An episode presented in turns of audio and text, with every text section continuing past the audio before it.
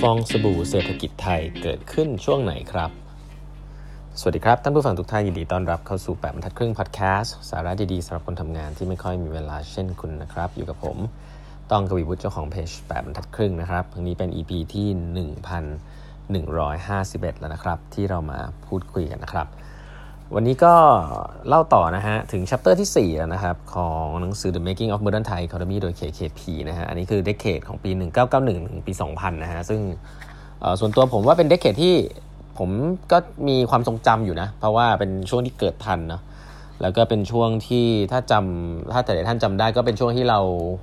จะจำกันได้ดีว่าตลาดหุ้นเนี่ยมีการอะมันพูดถึงตลาดหุ้นกัน มีการ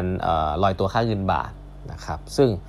ก็เป็นเรื่องใหญ่มากหรือว่าเรียกวิกฤตต้มยำกุ้งนั่นเองนะครับมหาวิกฤตต้มยำกุ้งนี่เป็นเรื่องใหญ่มากนะฮะก็ทำให้เป็นเป็นปัญหาระดับโลกเลยนะครับ ก็ทำให้แบงก์แล้วก็สถาบันการเงินเนี่ยล่มสลายไปเกือบ 90%ทีเดียวนะฮะก็เป็นช่วงที่ผมคิดว่าก็เดี๋ยวเดี๋ยวจะเล่าให้ฟังว่าเกิดอะไรขึ้นบ้างนะครับ แต่ว่าก็เริ่มก็เริ่มจากว่าเศรษฐกิจมันบูมมากครับเมื่อไหร่ที่เศรษฐกิจมันมันบูมมากเนี่ยมันก็จะมีการ เขาใช้ leverage นะครับมีการกู้เงินนะครับเพื่อมาลงทุนนะครับยุคนั้นเนี่ยเป็นยุคที่ต้องบอกว่าธุรกิจที่เติบโตมากๆนะครับในในยุคนั้นเนี่ยคือธุรกิจอสังหาริมทรัพย์นะฮะ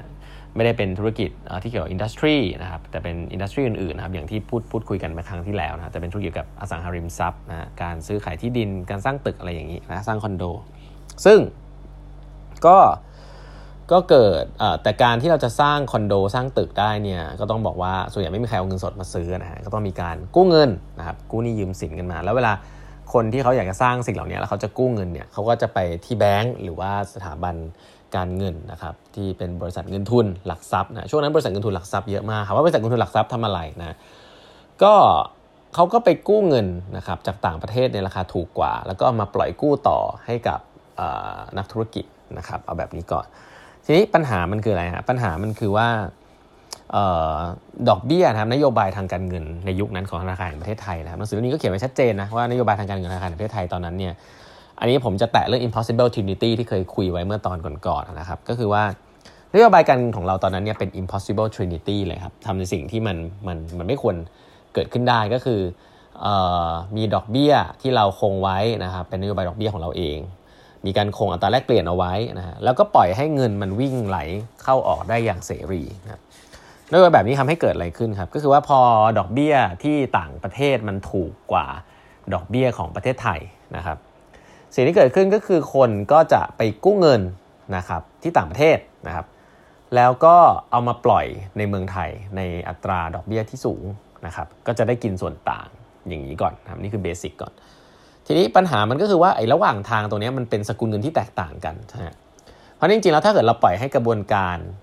ของไอ้ตัวค่างเงินนะฮะแลกเปลี่ยนมันทำงานเนี่ยระหว่างทางเนี่ยค่างเงินมันก็จะแข็งแข็งอ่อนๆกัน ก็จะถัวๆไปทำให้ผลประโยชน์ตรงนี้มันมันมันถัวๆออกมาแล้วมันก็ไม่ได้เยอะเกินไปครับแต่พอเราไปฟิกซ์ตัว exchange rate ขึ้นมาปุ๊บเนี่ยมันก็กลายว่าไม่มีความเสี่ยงทางเรื่องค่างเงินเลยนะครับ ก็คือเหมือน arbitrage เลยแหละนะฮะใช้ภาษานี้เนาะ ก็คืออกู้กู้ราคาถูกจากต่างประเทศแล้วก็มาปล่อยราคาแพงโดยการ swap ค่าเงินได้โดยที่ swap เท่าไหร่ก็ได้ได้ค่าเท่าเดิมนะตอนนั้นก็25 บาท ก็ swap ไป swap กลับ 25 25 ก็มีส่วนได้ส่วนเสีย เพราะฉะนั้นคนก็ทำสิ่งนี้เยอะมากครับ แล้วก็แน่นอนฮะเมื่อปล่อยให้ fund flow สิ่งนี้ไม่ไม่เกิดขึ้นแล้วก็ไม่ sustain แน่นอนนะครับ ก็ไม่ลงรายละเอียดแล้วกัน สุดท้ายนะฮะก็มีการปล่อยกู้เยอะแยะเลยนะครับ ก็ เกิดเป็นตึกขึ้นมาเต็มไปหมดเลยนะครับอสังหาริมทรัพย์นะฮะเมืองทองธานีธนาซิตี้นะฮะแล้วก็ตึกที่เกิดขึ้นในยุคนี้ที่หลายท่านจะเห็นก็คือตึกผีสิงนะตรงสะพานสาทรที่มีคนไปถ่ายกันเยอะๆนะผมไม่รู้ชื่อตึกชื่อตึกตึกจริงชื่ออะไรเนาะแต่เป็นตึกที่ทิ้งร้างลกล้างว่างเปล่านะครับขึ้นไปสูงสุดแล้วแล้วก็ไม่มีคนซื้อนะครับก็ปล่อยให้มันมันเจ๊งไปโดยที่เป็นซากตึกขึ้นมา เป็นซากตึกที่สร้างเสร็จแล้ว แต่ว่าไม่มีใครเข้าไปอยู่นะครับแล้วก็กู้เงินไม่ไม่สามารถมีเงินมาสร้างต่อได้ ไอ้ซากปรักหักพังเหล่านี้แหละนะครับที่เกิดขึ้นจากการที่มีสามารถกู้เงินได้ง่ายนะใครที่รอดก็รอดไปนะสร้างเสร็จจ่ายเงินครบ แต่ว่าส่วนหนึ่งก็คือคนกลุ่มที่กู้เงินไปนะครับแล้วก็เกิดสิ่งที่เรียกว่าค่าเงินบาทลอยตัว ค่าเงินบาทลอยตัวก็คือการเปลี่ยน exchange rate นะครับก็สิ่งหนึ่งถ้าให้พูดถึงก็คือว่าไอสิ่งที่เราพูดถึง impossible trinity เนี่ยมันมันคงไม่ ไม่ sustain นะครับเพราะฉะนั้นแล้วเราก็เกิดโดนโดนโจมตีค่าเงินบาทละกันนะครับมีคนที่การโจมตีค่าเงินบาทผมคงไม่ลงรายละเอียดเนาะก็จอร์จโซรอสถ้าเคยได้ยินชื่อนะครับตอนเด็กๆ ผมก็ได้ยินชื่อว่าหูเป็นคนเลวนะโจมตีค่าเงินบาทนะก็ขายเงินบาทนู่นนี่นั่นออกมาเต็มไปหมดนะครับรัฐบาลก็ต้องหาเงินมารับซื้อจนเงินคงคลังหมดนะฮะแล้วก็ทำต่อไปไม่ไหว ก็ทำให้ค่าเงินบาทเนี่ยจะต้องมีการลอยตัวครับไม่สามารถจะ maintain ค่าเงินบาทได้อีกต่อไปนะครับเพื่อจะทำให้ demand ตรงนี้มันมี ก็จนทำให้ค่าเงินบาทต้องลอยตัวนะครับ จาก 25 บาท ถ้าใครจำได้นะ1ดอลลาร์กับ25 บาทกลายเป็นประมาณ 50 บาทนะเกิดอะไรขึ้นครับ ก็นั่นหมายความว่าคนที่กู้เงินมาเป็น US นะครับ แล้วก็ไปปล่อย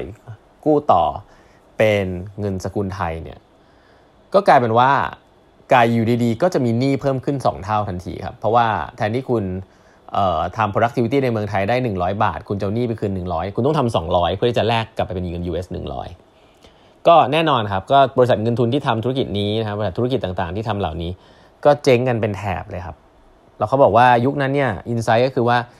เรื่องการลอยตัวขั้นบาทนี่เป็นเรื่องใหญ่มากนะครับ แล้วก็ในหนังสือเล่มนี้เขียนว่าในในแบงค์ทั้งหลายในประเทศไทยไม่มีใครรู้เลยนะครับ ไม่มีใครทราบเลย ก็ พอทราบปุ๊บก็ไม่ทันละนะฮะทุกแบงก์ก็ต้องติดหนี้เสียต้องเข้าสู่กระบวนการฟื้นฟูกันหมดนะครับ แล้วก็โดนกันเป็นทอดๆเนาะเพราะฉะนั้นยุคนี้เป็นยุคที่เกิดฟองสบู่วิกฤตต้มยำกุ้งนะครับในเชิงธุรกิจ แล้วก็เรื่องนี้ก็ก็ทำให้ในเชิงอีโคโนมิกส์นะครับก็เป็นอิทธิพลของ impossible trinity ที่พูดถึงนะครับว่าอัตราแลกเปลี่ยนคงที่อิสระในการดำเนินนโยบายทางการเงินในเรื่องของดอกเบี้ย แล้วการเคลื่อนย้ายเงินทุนเสรี 3 อย่างนี้เกิดขึ้นพร้อมกันไม่ได้นะครับ ตอนนั้นเนี่ยก็มีเขียนไว้ในนี้นะครับว่าในเอกสารของต่างชาติเนี่ย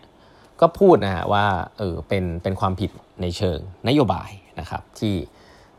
ตอนนั้นเนี่ยผู้ที่มีส่วนรับผิดชอบเนี่ยก็อาจจะทำผิดพลาดนะครับแล้วก็ทำให้เกิดการโจมตีค่างเงินแบบนี้นะครับแต่นั่นมันก็เป็นเรื่องของอดีตเนาะเพราะฉะนั้นแล้วสิ่งเหล่านี้ก็เกิดขึ้นนะครับก็เป็นจารึกว่าในประวัติศาสตร์ก็อันนี้ก็คือเดเคดของวิกฤต ต้มยำกุ้งนะฮะก็จะสังเกตเรื่องการเมืองอะไรไม่ค่อยไม่ค่อยมีอะไรละนะฮะก็ก็ยังมีความไม่แน่นอนอยู่นู่นนี่นั่นบ้างนะครับ แต่ว่าในเชิงเศรษฐกิจเนี่ยผมค่อนข้างชัดเจนนะครับว่ามีความโลภนะที่มาทำให้เศรษฐกิจมันเติบโตมากขึ้นนะครับ แล้วก็มีความเสี่ยงที่เป็นการดำเนินในเชิงนโยบาย ซึ่งก็เกิดขึ้นนะครับ แล้วก็ทำให้เกิดเขาเรียกว่าตลาดหุ้นนะฮะตลาดหุ้นถ้าใครจำได้ผมจำได้นะครับ เพราะคุณแม่ผมก็มีซื้อขายหุ้นอยู่บ้างนะ จำได้ว่าตอนนั้นยังเด็กๆเลยฮะอยู่ปฐมนะครับ ก็เข้าใจว่าตลาดหุ้นเนี่ยจากประมาณโอูตอนนั้นบูมบูมที่สุดตลาดหุ้นเมืองไทยน่าจะอยู่ที่สักประมาณเท่าไหร่นะพันพันเจ็ดร้อยห้าสิบเจ็ดจุดนะครับจุดสูงสุดนะก็อยู่ใกล้ๆช่วงนี้เหมือนกันเนาะตกลงไปต่ำสุดที่ 207 จุดฮะภายในเวลาไม่กี่วันนะครับ ก็อันนั้นคือ recession นะครับ จริงๆ แล้วผมพูดเรื่องนี้ในวันนี้เนี่ยผมก็เสียวๆอยู่เหมือนกันนะฮะว่าไอ้ช่วงยุคปัจจุบันเนี่ยที่เรามีฟองเรามีฟองสบู่อยู่หรือเปล่านะฮะเพราะว่ารัฐบาลก็ปิ้นเงินออกมาเยอะเหลือเกินนะครับรัฐบาลอเมริกา แล้วก็พอจะดึงเงินออกจากระบบเนี่ยมันก็อาจจะทำให้เศรษฐกิจล้มเป็นทอดๆได้เหมือนกันนะฮะก็ช่วงนี้ก็ต้องระมัดระวังนะครับเรื่องของการเทรดนะไม่ว่าจะเป็นเทรดหุ้นเทรดคริปโตอันนี้อันนี้มันนอกเรื่องเนาะแต่จะเห็นว่าถ้าเราศึกษา history นะครับเราก็จะให้ชัดเจนว่าอะไรที่เราคิดว่ามัน อาจจะไม่เกิดอะจริง ๆ ถ้าเรามอง background ถ้ามันมีปัจจัยอะไรที่มันพร้อมเนี่ยมันก็มีสิทธิ์ที่จะเกิดได้นะครับเพราะฉะนั้นก็คงต้องระมัดระวังพอสมควรนะช่วงนี้แล้วก็ไอ้ยุคนี้แหละครับก็เป็นยุคที่ทำให้เกิดเศรษฐกิจเหล่านี้นะครับ โอเค เดี๋ยวครั้งต่อไปจะมาเล่าต่อนะครับ ถึง part สุดท้ายคือปี 2001ถึง2010นะฮะก็จะเป็นยุคที่การเมืองค่อนข้างเข้มข้นกลับมาเข้มข้นอีกทีหนึ่งนะฮะเป็นยุคที่คุณทักษิณโดน ต้องเรียกว่าโดนยึดอำนาจอะไรแบบนี้นะครับ แล้วก็จะมาดูกันว่าเออแล้วมันเกิดอะไรขึ้นบ้างครับ วันนี้เวลาหมดแล้วนะฮะ ฝากกด subscribe แปมทัดครึ่ง podcast ด้วยนะครับ แล้วพบกันใหม่พรุ่งนี้นะครับ สวัสดีครับ